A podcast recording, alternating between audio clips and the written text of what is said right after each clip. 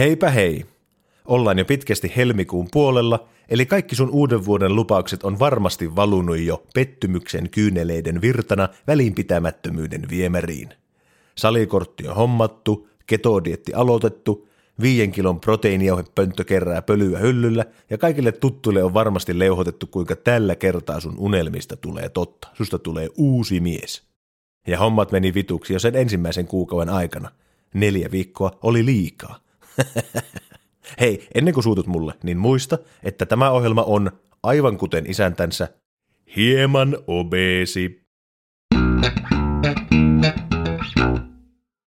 Ootko koskaan tullut semmoiseen tulokseen, että olisi parempi laihtua ja syödä terveellisemmin, nukkua paremmin, liikkua ja aloittaa joku kiva harrastus, tulla viisaammaksi ja komeammaksi, vähentää juopottelua, omata savannin tiikerin libido ja olla muuten vaan ihan saatanan hyvä jätkä. Mä oon tullut semmoisen tulokseen. Mä oon 33-vuotias ja mä oon tehnyt tuon päätöksen nyt vähän yli 700 kertaa. Miksi ne päätökset tehdä itsensä hyväksi jotakin jää aina vaan puheeksi? Miksi niitä tekosyitä ja tyhjiä luppauksia pitää sanella aina vaan lisää, vaikka ei kuitenkaan saa koskaan mitään aikaiseksi? Ei kukaan halua olla aikaansaamaton pallomaha, kaikki tietää jo valmiiksi ne asiat, mitä pitäisi ruveta tekemään, että laihtuisi ja voisi paremmin. On jopa kuullutko joku saatanan uuvatti sano, että laihtuminenhan on itse asiassa aika yksinkertainen prosessi. Haistapa paskaa. Laihtuminen voi olla ajatustasolla yksinkertaista, mutta ei se tee siitä heleppua. Ei meitä mahamiehiä olisi täällä näin paljon nurkissa pyörimässä, jos oman kehon koostumuksen voisi vain jotenkin päättää omassa mielessä. Tämän podcastin tarkoitus on herätellä ihmisiä alatyylisen huumorin, faktojen, vittuilun ja mun omien kokemusten kautta siihen, että lihavuus on sairaus, ja siihen pitää suhtautua vakavasti. Mutta se on sairaus, josta lähes jokainen meistä voi parantua elintapojensa muuttamalla. Koska minä, tämän ohjelman pääläski, en selvästikään ole saanut niitä elintapoja vieläkään muutettua yksin, niin mä toivon, että tämän ohjelman kuuntelijat muodostaisi semmoisen yhteisön, jossa kannustetaan toisia ja potkastaan tarpeen tulle oikein kunnolla perseeseen. Samalla toivon, että kun mä juttelen omista haasteista lihavuuden kanssa näin julkisesti, niin se loisi mulle painetta toimia esimerkkinä siitä, että näinkin mukavuuden halune ja laiska, paskakasa kuin meikäläinen, on oikeasti kykenevä laittamaan itsensä kuntoon. Osa syitä lihavuuteen on lukemattomia, mutta syyllisiä on vain yksi.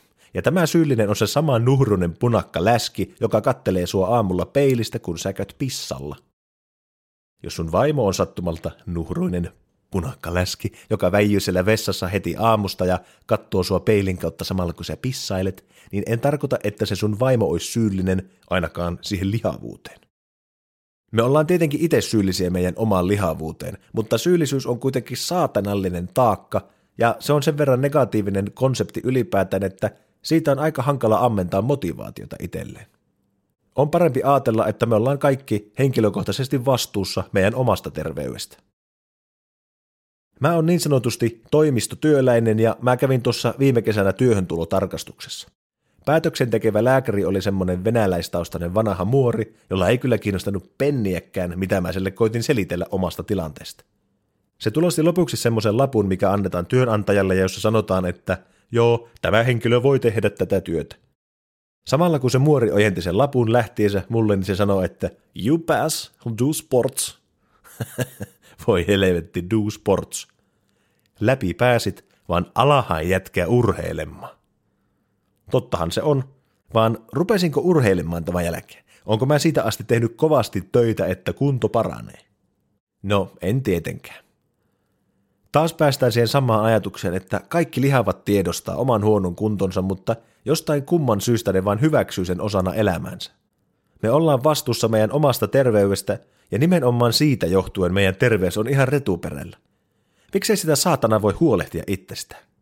Kun sä käyt työhöntulotarkastuksessa ja läpäiset sen, ja sun mahan ympärysmitta alkaa olla yli 1,2 metriä, niin joo, sä voit olla kykeneväinen tietenkin tekemään toimistotyötä, ja sullahan olisi suorastaan ihanteelliset ominaisuudet toimia vaikkapa jonkun vanhan mattolaiturin ponttoonina, mutta et sä ole silloin terve. Toki ei niissä testeissä mitatakaan terveyttä, vaan että pystyykö sitä nykyistä työtä tekemään. Ja se, että pystyy mähöttämään koneella, ei ole mikään hirviä meriitti.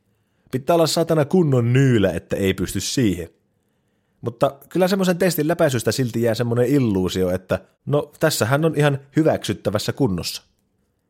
Ei niillä työnantajilla tai lääkäreillä yleensä kiinnosta helvettiäkään, minkälainen paksu tursake sieltä ovesta ilmestyy paikalle.